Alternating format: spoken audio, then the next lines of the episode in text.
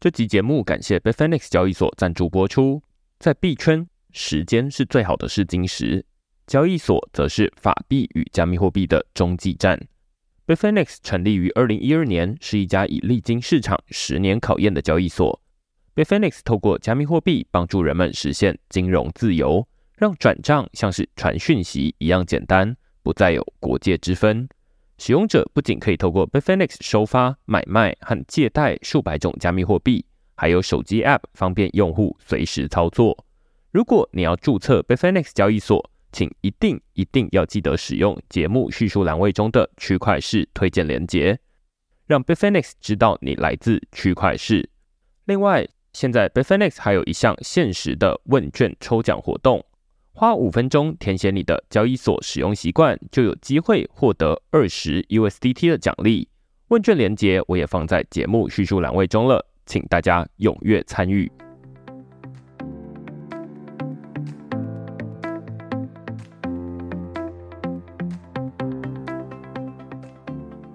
Hello，大家好，欢迎大家来到区块势的 Podcast，我是区块势的作者许明恩。那先简单介绍一下区块势哦。区块势一个礼拜会出刊三封的 email 给付费的会员，那其中一封就是你现在听到的区块势 Podcast。那另外两封讨论什么呢？啊，最近我们是在这个区块势的年终休刊期中间的中了，所以呃，我们就没有新的更新的这个文章。这一集 Podcast 其实也是在我这个休假的过程中录的，有点像这个休假中忍不住要工作，所以我们就没有新的。内容，但是呃，区块势到目前为止做了六年左右的时间，到现在总共出刊了五百五百多篇文章。那现在大家都可以到这 Google 上面搜寻“区块势趋势的事”，你就可以找到所有的文章。有一些是公开，有一些是付费限定。那如果你还不太确定自己要不要付费订阅的话，那你也可以到我们的网站留下 email。理论上，你每个礼拜就会收到一篇这个免费的公开文章，你再自己看内容，决定说你要不要以付费订阅来支持区块势的营运这样子。那我们今天呢，很开心哦，就是邀请到这个在以太坊基金会工作的 Kimi 来跟我们讨论一个呃，我自己会觉得非常艰难的主题啊，叫做零知识证明。其实零知识证明这个题目哦，我印象蛮深刻。在二零一七年还二零一八年的时候，呃，我就写过这个题目。然后那时候主要是看到呃麻省理工学院啊，然后举了一些例子来说明这个高深的技术。那那时候呃，我记得 Google 的这个共同创办人 Sergey Brin，反正就是看到这个零知识证明，他就说哦，这是一个黑科技这样子。那我那时候就非常好奇，就是说，哎，到底如何的一个新的科技，可以连 Google 的创办人都会觉得它是一个黑科技？所以我就那时候对这个东西觉得蛮有兴趣的。那时隔五年 哈之后，我们终于有机会呃邀请到这个零知识证明，可以说是呃专门在研究这个领域的专家了，然后来跟我们讨论这个主题。那我们先请 Kimi 跟大家打声招呼。大家好，我是 Kimi。我知道这个 Kimi 现在在这个以太坊基金会工作，那你要不要先简单介绍一下自己？就是说过去在哪些地方工作？然后我知道你在这个区块链领域其实也蛮长一段时间的。那过去这段时间做了哪些事情？好，那我在区块链大概是到今年八月就满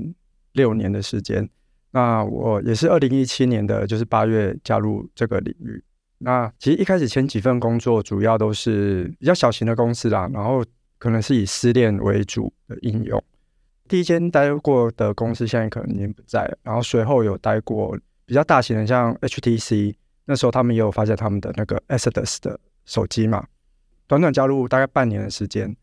但那边跟实际区块链的应用，我觉得对我来讲还是差别太多了这样子。那呃，二零二零年的时候，我就进入 Perpetual Protocol。做 smart contract 的开发，对，然后在那边大概待了两年多。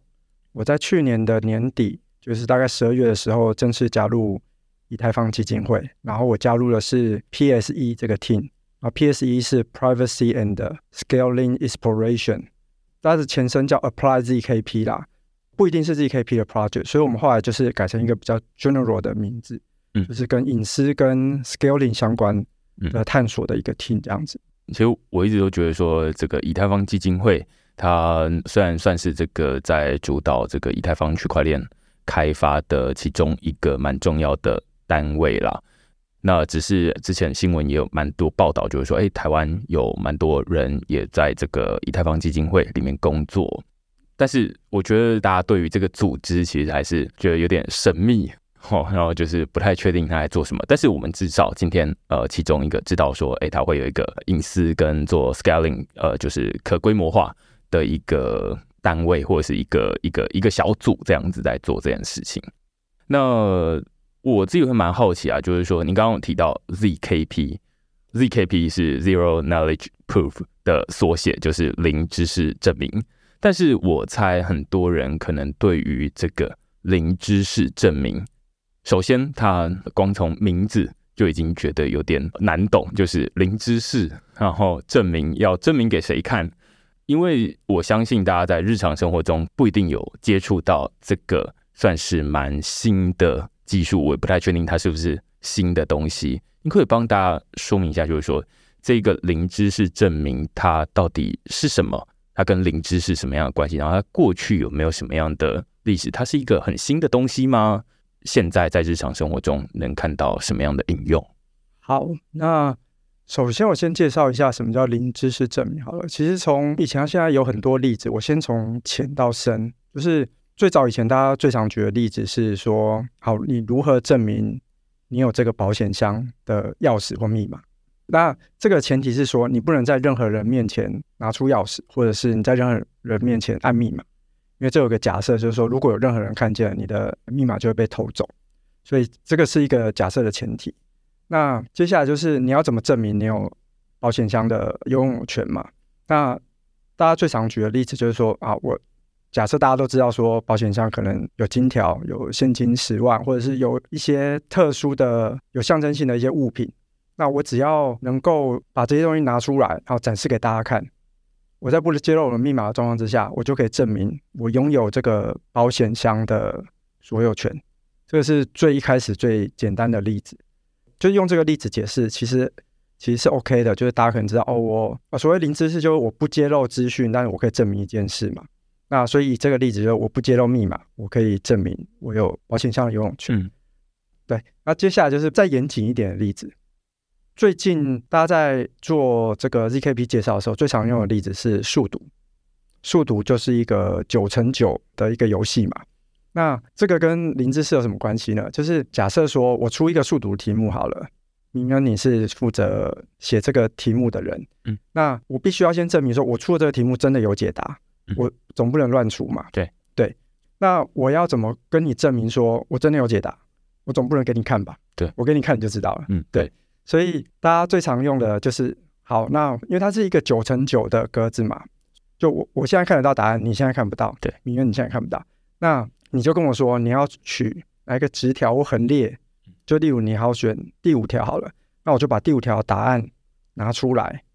但是上面还是有顺序嘛？你透过顺序，你还是会知道至少是这一条的答案。所以我就把这条的答案拿出来，然后我做 mix。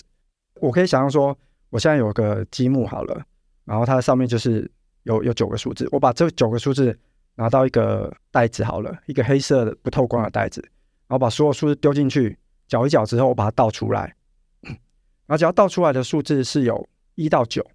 那我就可以证明说我真的知道是这个答案。嗯，那。接下来你可能会问说啊，你可能只是运气好，所以接下来就是你可以再挑战我一次，你可以说第六行、第七行，或是直的、横的，或是斜角的，嗯，对。那我只要经过这几次的来来回回的互动式的证明之后，我就可以证明说，嗯，你就可以相信这份数独是真的是有答案的，对，不是乱出的这样。对对对，而且同时间你也不会知道任何解答，嗯，你只知道哦，对，它都是有一到九的组合、嗯、这样子而已。懂懂，对对。你刚刚在最一开始举的保险箱的例子，让我想到，例如说要如何证明 Kimi 是一个有钱人？那有钱人这个定义是有点困难嘛？那 Kimi 也不想要让我直接看他的这个银行账户，其实银行账户也不一定准，因为他有可能这个加密货币比银行里面的还多嘛。那到底要怎么证明说他是一个有钱人呢？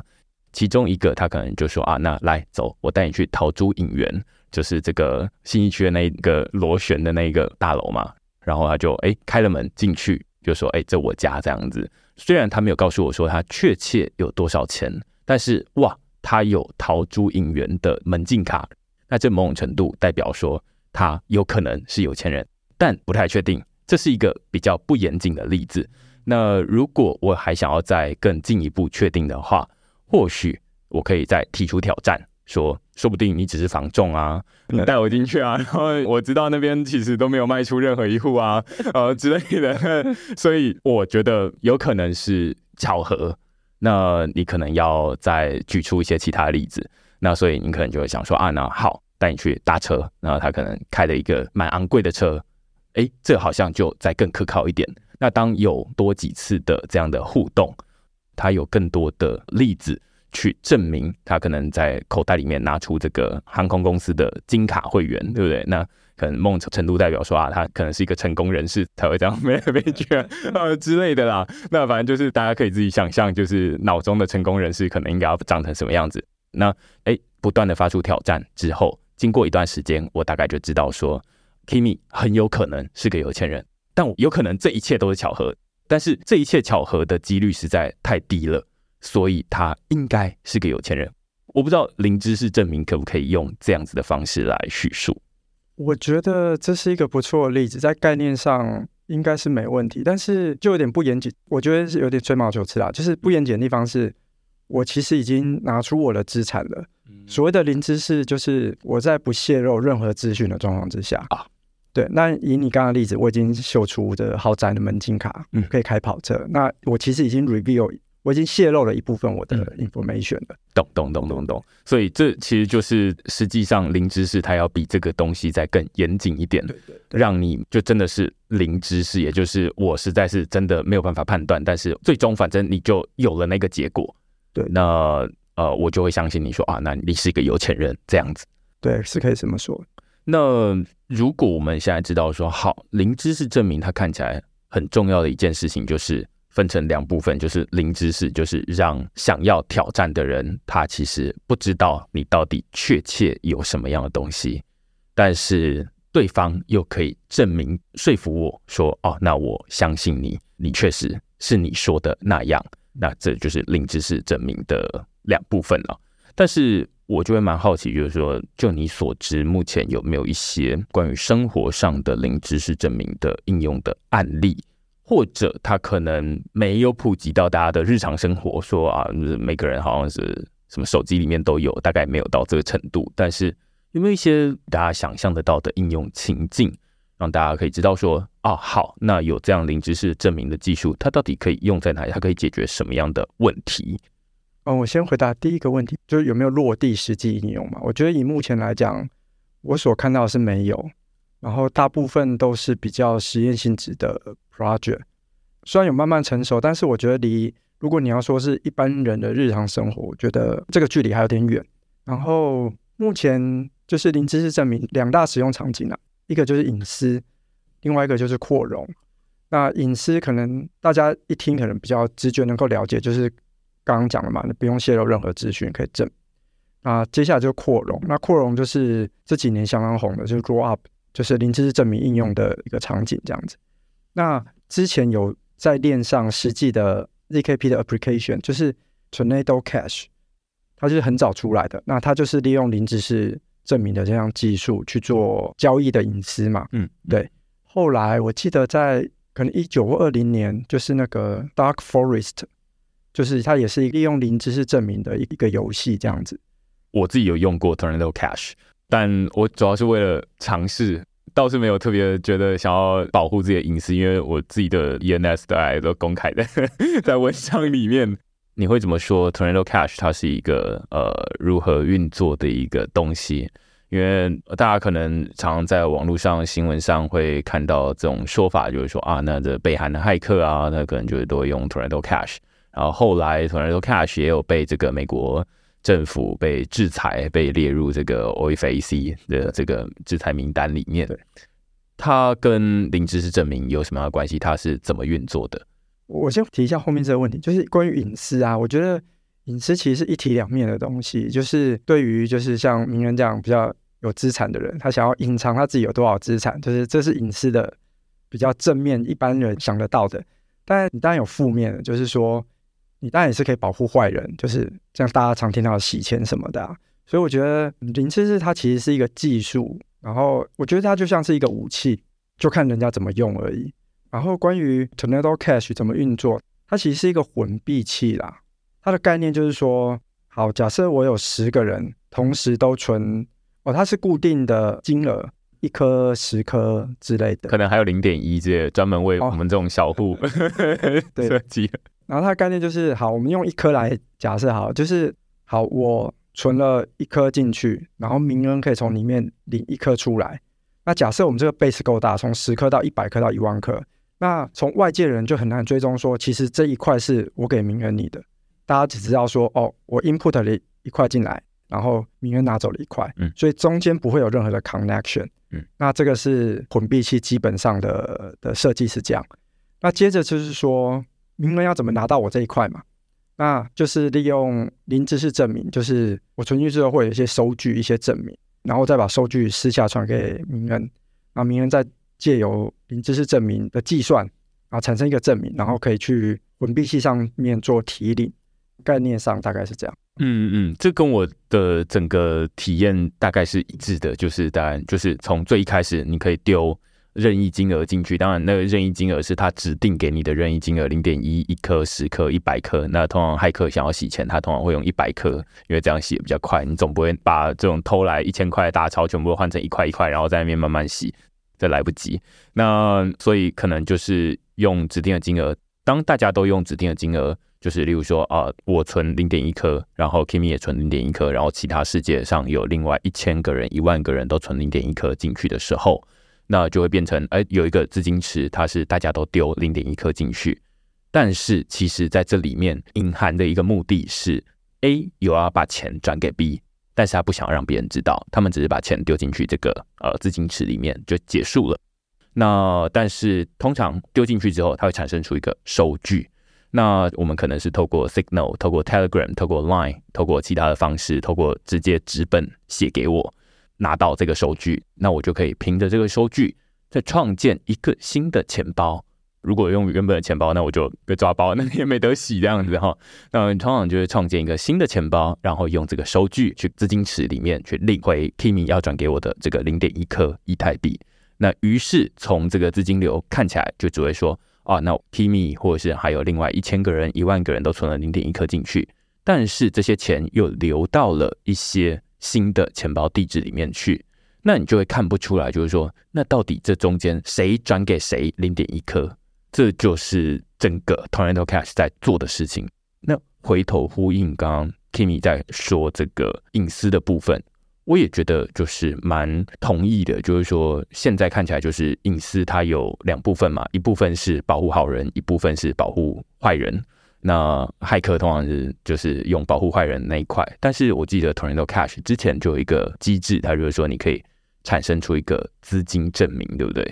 我不知道你有没有读到这一块，他就是说他很难去证明，因为有一些人他确实资金是清白的，他只是想要用 Tornado Cash 来保护自己的隐私而已。那他怎么办呢？就是 Tornado Cash 它提供一个资金清白证明，我们把它称为清白证明的这样的东西，就是说领完钱之后，你可以产生这个清白证明。当有人要，例如说美国政府要怀疑你说，哎，你是不是在洗钱的时候，那一张清白证明它是可以回头说啊，溯源这个金流是从谁转过来到你这边。那但是这个东西是你可以自己保留，你不需要公开在网络上面，就是只有有人要要求你出示的时候，你才需要拿出来。那例如说有些交易所，他觉得说啊，你的资金感觉是 Tornado Cash 收来的，我会怕，那你交易所就会要你出示清白证明。如果你出示出来了，会推到这个拉萨路的这个钱包地址，那就不行嘛。那如果你出示了出来，哦，知道说啊，其实你的钱是从这个区块链转过来的，那就无所谓。透过这样子去保护大家使用者的隐私，就是说，最终你的链上的金流虽然都公开在网络上面，但是透过 Tornado Cash 这一层断点，它可以保护一些隐私。但是你又不会说啊，变成这个洗钱的天堂，因为只要每一个收钱的单位看到说啊，那你的钱从 Tornado Cash 来，都要你出示证明，这样就会有一点吓阻的效果。至少如果你出示不出来，那他们可能就会不让你入金，那你入金进来的钱，他可能就无论是退回去或者帮你没收这样子。那透过这样的方式来保护隐私。但还有另外一个，我觉得在日常生活中最近在用这个密码管理器，就是叫 Bitwarden。那 Bitwarden 它是一个开源的密码管理器啊，然后它我不太确定是不是最近，反正我是我最近看到它就是有一个紧急联络人的机制。那就是说、呃，每一个密码管理器，如果你要用在 One 在用 One Password 的话，那它会有一个主密码。那如果你主密码弄丢的话，你可能就没有办法去解锁你那密码库里面的所有密码。那所以他就会说有一个紧急联络人的机制，就是说，那说这个紧急联络人的机制是使用零知识这样的一个概念了。那就是说，你可以指定那个我，例如说我太太或者是我爸爸妈妈，然后请他们帮我管理某一个东西。那如果万一我发生什么事，忘记，无论是忘记了、失忆了或者是什么的，那这个人他可以在经过我求救的情况之下，他可以来帮我解锁这个东西，但是他手上并不会有我的密码。就是在我发出请求之前，他都没有办法有这个密码，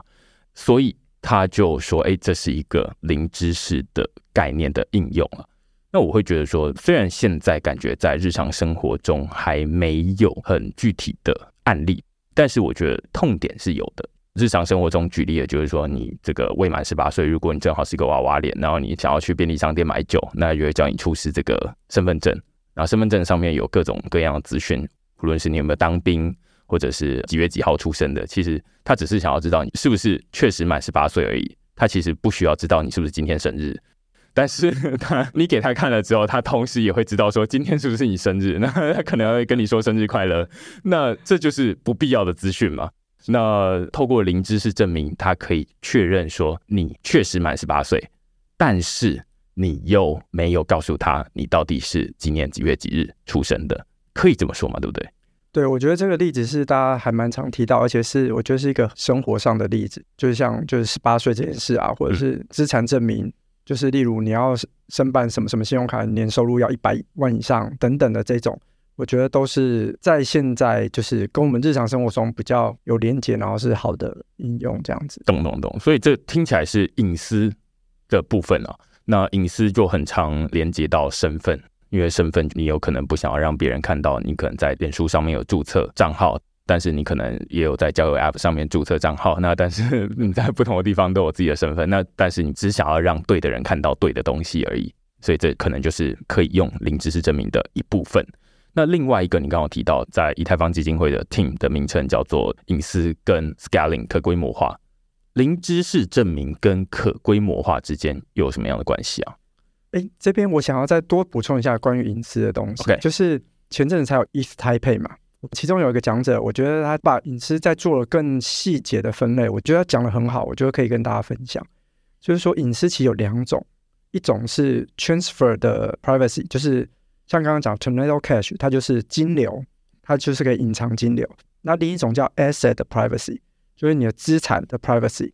就例如说我有多少钱这件事。其实两个是不一样的概念的，所以我觉得大家可以从更细的分类去了解，其实隐私是有不一样的分类。那我想要再回过头来讲一下，就是隐私其实不一定要需要用零知识证明也可以完成，只是隐私是零知识证明很好发挥的一个一个场景而已。这样子，对，我觉得它并不是一个双向的一个关系。这样子，嗯嗯，对，我想要补充的是这部分。懂懂懂。然后关于呃 scaling 的这部分嘛。我觉得最好例子就是像前面有提到，就是 zk rollup，呃，rollup 其实有两个系列啦，一个是 optimistic 的系列，一个是用 zkp 证明的这个系列。那它就是一个可以辅助 scaling 的一个很好的技术。我自己呃，先帮大家补充一下这个背景知识，待会零知识证明的部分再丢给 Kimi 来。就是 scaling，这大概是只要你有使用过以太坊，大概都。知道了，就是你要从交易所提领到自己的钱包啊，或者是你从自己的钱包要转账给其他的地方，或者是你操作过这种 DeFi 或者是 NFT 的买卖，你大概都会需要付矿工手续费。那矿工手续费高的其中一个原因，尤其在牛市的时候，可能这个矿工手续费要几十、几百、几千美金都有。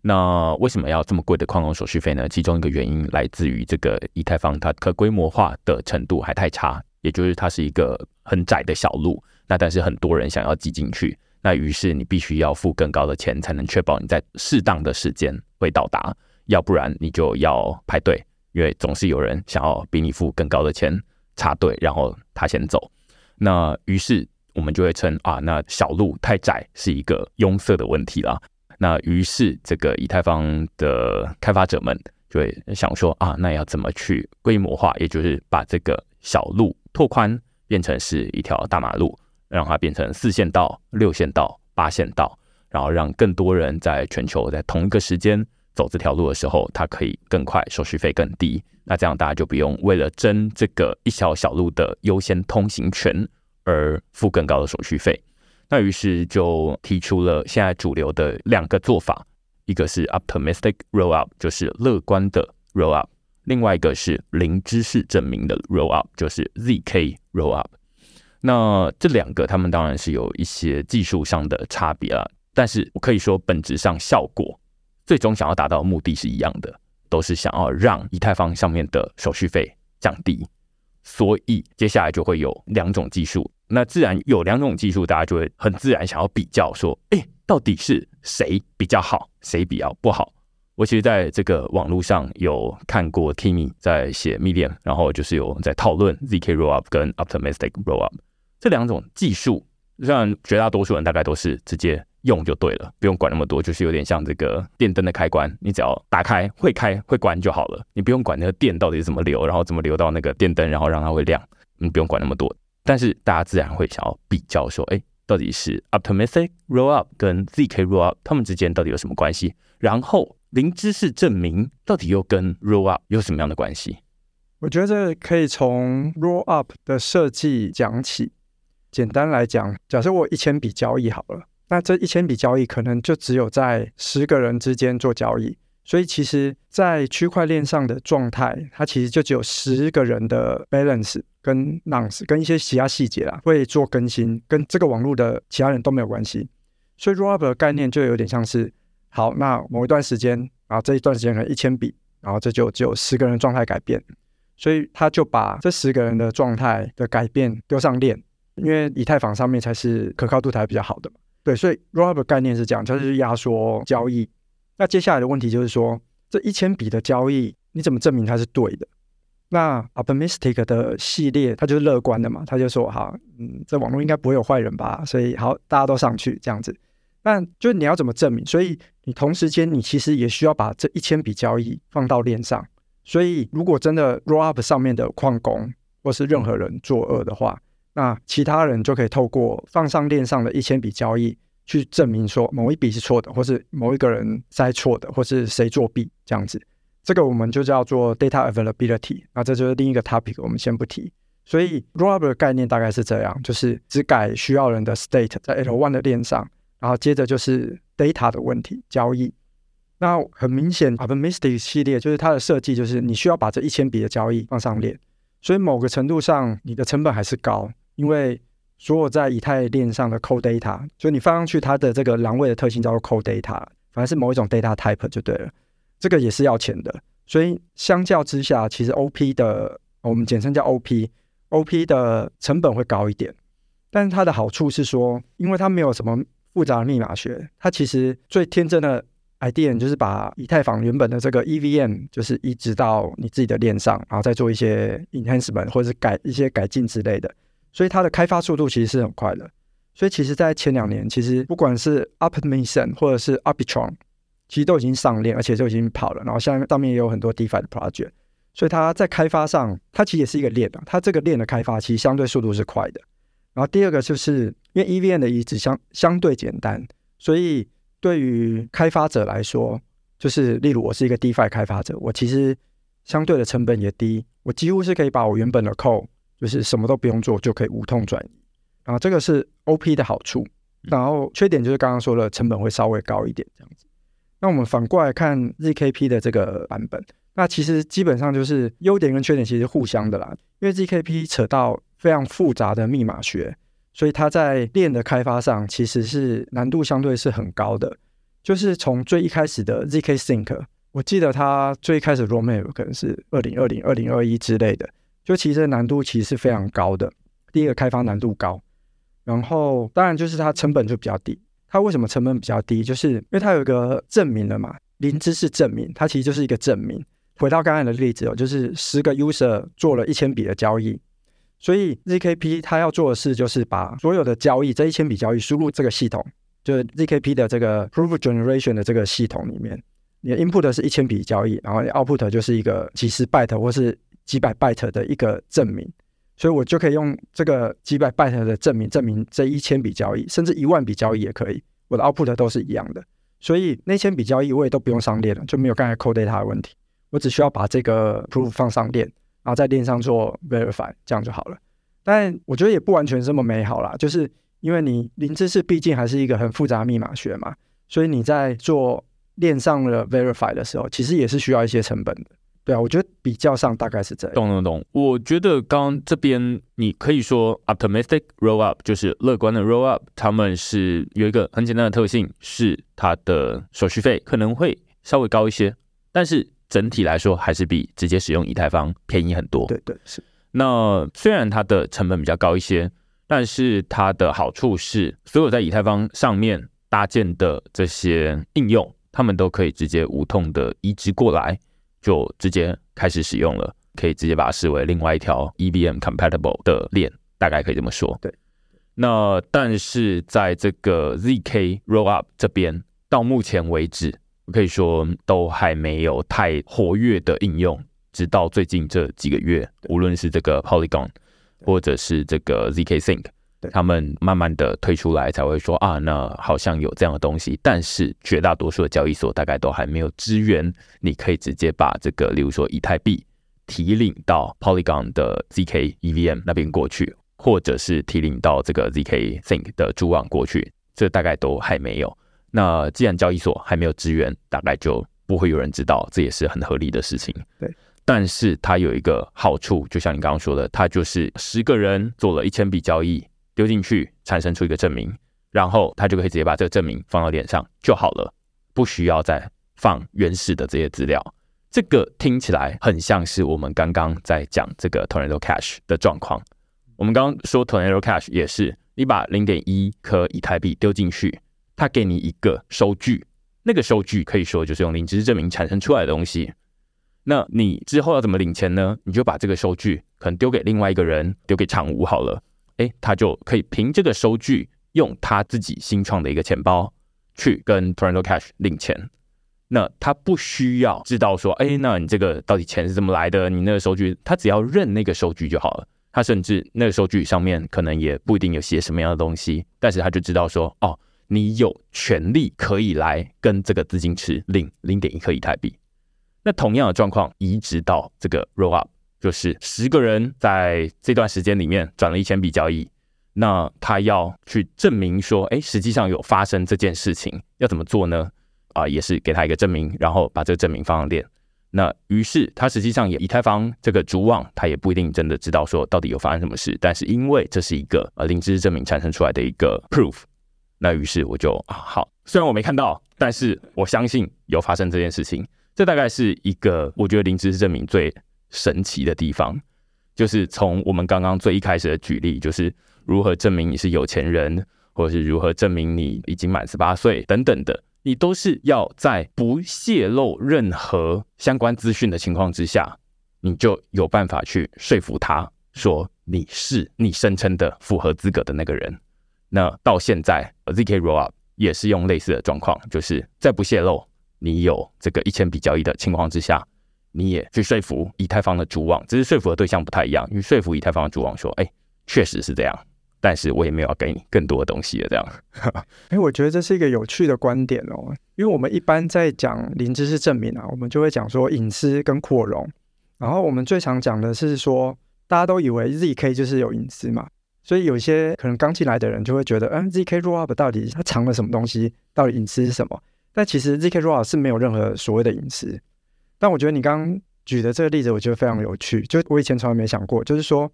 你其实是跟主网证明说，其实背后是有这一千笔交易的。所以我觉得这是一个有趣的看法。对，我会觉得它就是一个有隐私的效果，也有类似压缩的效果。就是我以前要证明给你看，然后你可能要去解读那个数字背后的意义到底是什么。但是我现在既没有揭露隐私给你，我也把这个资讯本身压缩到一个足够小的地步，就是我给你，你就相信了，那你不用再去解读后面那个数字背后的意义。对，所以这个感觉会是我们在讨论刚刚说的可规模化，或者是说 scaling 的精髓所在，就是。它没有真的说有用到隐私，因为其实我们现在在区块链上面有很多的加密货币，那么主打隐私嘛，例如说 Zcash，嗯，或者是门罗币等等的。那哦，我知道你有写过，大家有兴趣的话，你可以在 Medium 上面搜寻这个 Kimi Wu，那你就可以找到一些他过去写过的文章，就是偏技术。但是我觉得你会从上面看到非常多他研究的不同的主题，这样子。关于这种隐私，它其实不只有零知识证明可以做啊，可能可以用其他的方式做。那可能例如说我们罗比可能用其他的方式做之类的。但是呃，我就蛮好奇啊，这现在的状况就是 Rollup 有分成两种，一种是 Optimistic Rollup，一种是 ZK Rollup。只是我们刚刚也在讨论，就是说。那现在好像这个零知证明，或者说 ZK Rollup，在最近这几个月才刚刚问世。那也有蛮多人在最近开始在讨论，就是你刚刚最一开始有提到的一个关键字，叫做 ZK EVM。这跟 ZK Rollup 有什么关系啊？或者说，呃，它跟我们刚刚在讲的这种单纯的用 Tornado Cash 转账，它不就是一个零知识证明的一个应用了吗？那 ZK EVM 它又能多做到哪些事情？好，因为 ZK EVM 啊，其实大部分应用还是在 Layer Two，就是 Rollup 上面。那我们就先回过头来谈一下 Rollup。刚前面提到了 OP，OP 它就是很乐观的嘛，你说的 transaction 都熟，所以它现在最令人诟病的就是你提款你需要等七天，对，它其实就是一个挑战期啦。如果有假的交易，你有七天的缓冲时间。那这个在呃使用者体验上，当然是一个就是非常差的一件事情。所以其实之前 Vitalik 也有说，就是在 Rollup 这个世界，短期一定是 OP，那长期一定是 ZKP。因为 ZKP 证明只要一上链，你的东西就是被证明。其实它的安全性的强度其实是跟 Layer One 一样的。好，那刚提到 ZK 是一个很复杂的密码学的东西。那接下来就是说，我要怎么把我的 smart contract 跟密码学这么复杂的东西做结合？这个答案应该就叫 zk EVM。它其实就两个字的组成嘛，一个是 zk 就零知识，一个是 EVM 嘛。那就使用 zk 这项技术去实做 EVM。另外一个我所以蛮好奇啊，就是说我们现在已经讨论很多这种呃关于这种 scaling 啊，然后呃隐私啊的议题，我们要回头来看哦，就是。这些都是零知识证明的应用，就像区块链它问世之后会出现很多应用，但是它某种程度它也会带来一些新的商机，不是那种创造开发新的应用的商机啊，而是说大家都说这个呃什么淘金潮里面最赚钱的其实是卖铲子的，对不对？那呃零知识证明，我们刚刚是说它背后会有很多密码学的复杂的运算。那这些零知识证明背后要产生这些复杂的运算，到底是谁在产生这些运算？它会需要像这个区块链的矿工一样，就是呃，会需要一台二十四小时运作的这个电脑在那边做这些运算。那这个电脑它是需要很高阶的电脑来做这些复杂的运算吗？这会产生出一个新的算力的市场吗？那如果是的话，那大家会知道说，哦，那好，现在零零知证明的相关的应用可能都还没有出来。那现在感觉好像有一些机会可以先布局，就有点像这个啊，在大家都还没有接触到这个比特币的时候，或者是都还不知道的时候，我就先买矿机，或者是我先组矿机，然后哎开始挖矿，哎到时候起来了，那我们就可以直接参与新的经济的发展。会有这样的一个新的以零知识证明为基础的算力的市场吗？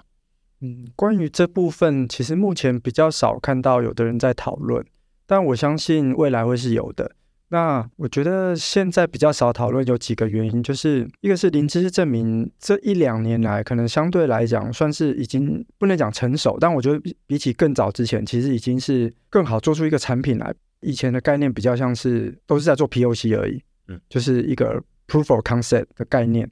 那因为现在的 ZKP 的技术其实一直有在演进，尤其这几年最新的技术就是 Plonk 这个系列的技术。那这部分不会讨论细节，但是简单来讲，就是因为 Plonk 的产生，所以让呃 ZKP 的应用可以更蓬勃发展。那刚会提到这边，是因为零知识证明啊，其实基本上它还是需要一个非常大的算力，对，就像您刚刚讲的。但是它的算力这个技术虽然相对成熟，但还是在开发中。但现在其实有一些学术单位或是一些机构在做一些 GPU 的加速，或是做 FPGA 的开发，不要花这么多算力，或是时间更缩短等等的。但我对这部分还没有很深入了解，但就我所了解，其实都还在开发阶段。所以我觉得说真的像呃以前的矿机槽啊这种，我觉得可能还有一段距离，除非你就是用现在的 AWS，然后你开最最顶尖的机器去运算，大概就只能这样。对，因为我蛮好奇的，就是说，像刚刚最一开始在提的 Tornado Cash，真是没有想到后面会连续提到两次。Tornado Cash 它的这样的一个应用，我们知道说这个东西它是放在这个以太坊主网上面嘛，那所以你基本上在运行 Tornado Cash 这个应用的电脑，可以说就是以太坊。所以大家在使用 Tornado Cash 的时候，它可能呃会有比较高的手续费，其中一个很重要的原因来自于它背后的运算比较复杂。那比较复杂，以太坊这台电脑它会跟你收钱，所以大家在使用这种以太币转账的时候，诶，它是一个很单纯的交易，所以它是手续费会比较低。但是你使用呃比较复杂的运算的时候，你的手续费就会付的比较高一点。这是 Tornado Cash 为什么每次使用都会比较贵的原因。但是回头来，如果诶像这种呃 zk Rollup，例如说这个 Polygon zk EVM 或者是呃 zk Sync 等等的这些应用。他们其实背后感觉都要有一些类似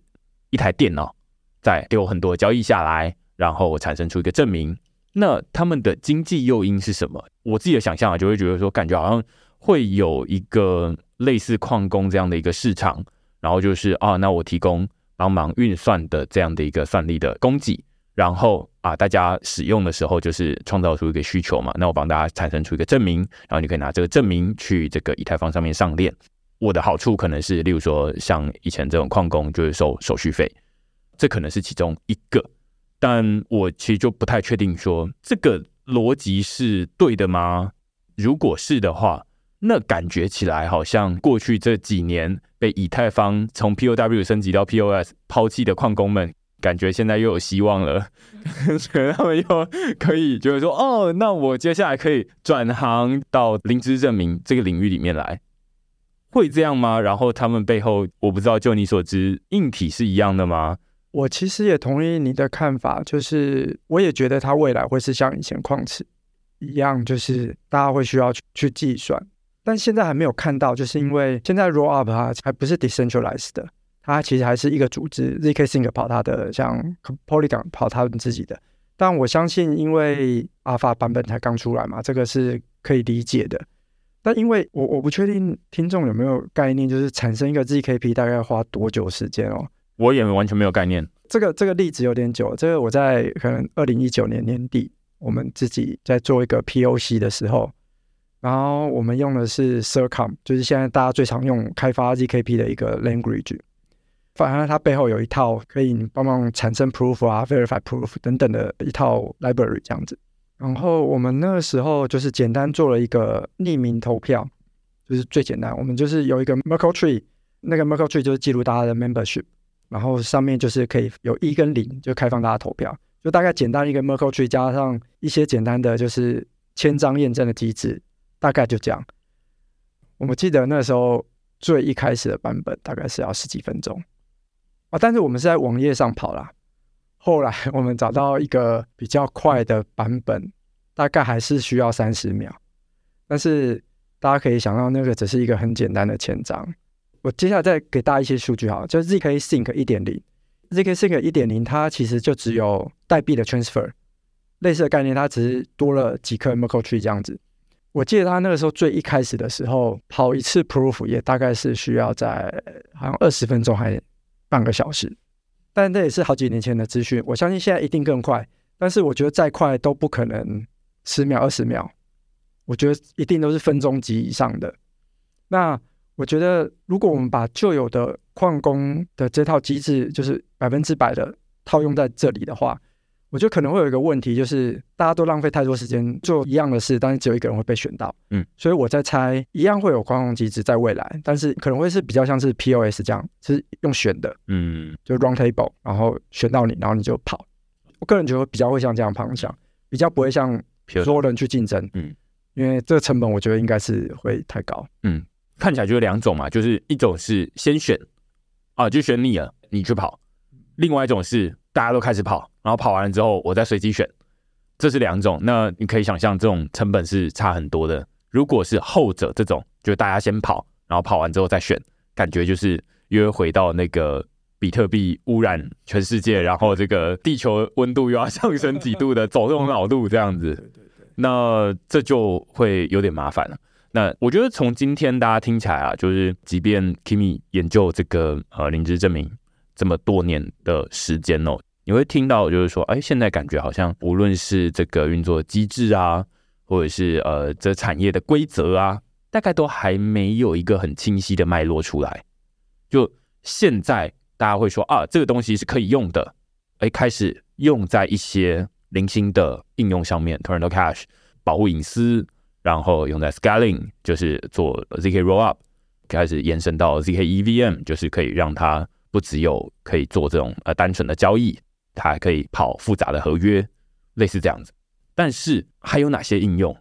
这个是我觉得蛮有趣的，就是例如说，这之前我有看到一些总统杯黑客松会去用这个零知证明的技术，它也是用在身份领域上面，就是它也是用这种零知证明用在身份上面去隐藏某些特定的身份、特定的栏位，比如说用在鉴宝，那你可能在传递这些鉴宝资料的时候。你可能只需要给对方特定的东西而已，但是其他东西你不想给，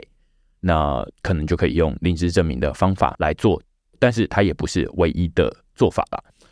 所以从这些案例，大家就可以看得出来说，哦，好，那现在大家没有听过零知识证明，首先大概可以先安心，就是没有太多很接近日常生活中的案例可以马上使用。但是反过来说，它也是因为。你看它现在这么的荒芜，或者是这么的早期，这么的阳春，你也可以看到一些机会，就看到说，哦，那现在感觉好像接下来会有一些算力的市场，但是它到底要怎么发展，大家还说不太准，就是说有可能这样，有可能那样，但是会怎么样也不太确定。我觉得这就是有些人会看到机会，有些人会看到说，哦，难用，晚一点再叫我，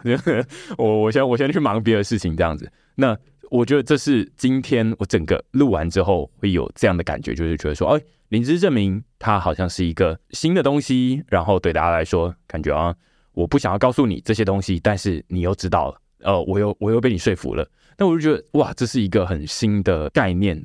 无论套用到什么时候，因为这怎么听怎么矛盾这样子，就是你不告诉我你有多少钱，但是我怎么知道你会是有钱人，但是我就相信了这样子。那这就是它蛮特别的地方。那我们现在要把这样子的一个很单纯的，或者是很特例的一个举例，把它扩展到很多不同的地方去，就是不单纯只是用在 Kimi 说服我他是有钱人而已，而是他可以说服我他已经满十八岁，说服我他已经有很多不同的东西，或者是他有完成了很多笔交易。那这些东西都可以用零知识证明来套用。那另外一部分就是 scaling 的部分，就是它可以把很复杂的东西压缩成一小包，然后把这一小包交给你，我就信了。好，那这是另外一个零知识证明的应用的面向，所以他们会叫做 privacy and scaling exploration。但接下来还会有哪些应用？我觉得这某种程度已经跳脱这个以太坊基金会，因为我们今天会讨论比较多的技术，某种程度是因为以太坊基金会比较多是从研究跟开发的角度了。那他们比较像是在做这种基础建设上面的应用，到底是谁要把它拿来用？就像最一开始有人提到这平方募资法，那最后拿来用的是 Gitcoin。那所以有人提出平方募资法，但是大家就说哦，那个概念很棒，然后帮然后发了一篇论文，然后但是大家看了之后哦，好好好，但是到底要怎么用它？最后要一个人跳出来做这个募资平台，把它做出来。然后或者是之前在讨论，有可能是灵魂绑定代币 Soulbound Token，有人大家说哇，这个好棒好棒好棒好棒的概念，但是这要怎么做？有人把它标准做出来，然后把它发成一个 NFT，然后告诉你说这个灵魂绑定代币，那大家才会知道说哦，这是灵魂绑定代币。所以这大概都还需要一段时间来发展了。那现在就算是一个在蛮很早期，甚至比这区块链的发展还要来来的在更早期的一个的位置，我可以这么说吗？对，它差不多就是可能二零一七年的去以太坊的这种感觉，那真的很早。那我这边想要补充一下，因为我们现在的这个 PSE team 啊，原本的 team 名字叫 Apply ZKP 嘛，嗯，然后所以我们其实在当初可能三四年前有了，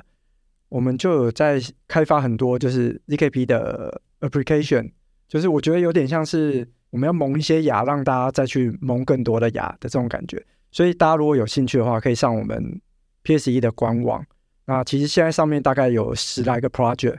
那其实近期有两三个，其实我觉得已经蛮接近 production ready 的这种成熟度的 application 了，所以大家如果有兴趣，也是可以上去了解一下。懂，对，接下来或许区块链也可以慢慢的找一些在做这种零知识证明应用的 team，如果有人在做这种专案的话，或许我们也可以邀请他来讨论一下，就是说，哎，那你一定要用零知识证明做吗？你不能用其他做吗？然后用零知识证明做有什么样的好处？那他们实际上觉得零知识证明现在呃发展到哪边，遇到什么样的困难？那这个是我们可以呃接下来再慢慢一个一个再邀请啊来分享。那当然我们今天就用这个很硬的一个开头 来告诉大家说，哎，其实有这样的一个技术，然后在这个以太坊基金会里面也有这样的一个团队在做零知识证明的隐私跟可规模化的这部分，这样子。那未来它到底会怎么发展，我们也现在还说不准。但是我觉得大家可以各自去做研究，这样子。好，那我们就今天非常感谢 Kimi 来跟我们讨论零知识证明这个光听名字就很硬的主题。那 希望大家今天听完之后，哎，大概知道说这到底在做什么东西啊？反正就是一个很矛盾的技术这样子。好，那如果你喜欢我们今天的讨论的话，欢迎你到 Google 上面搜寻区块市趋势的事。也欢迎你用付费订阅来支持区块市，继续制作出像今天这样子你喜欢的好内容。那我们就下个礼拜再见喽，拜拜。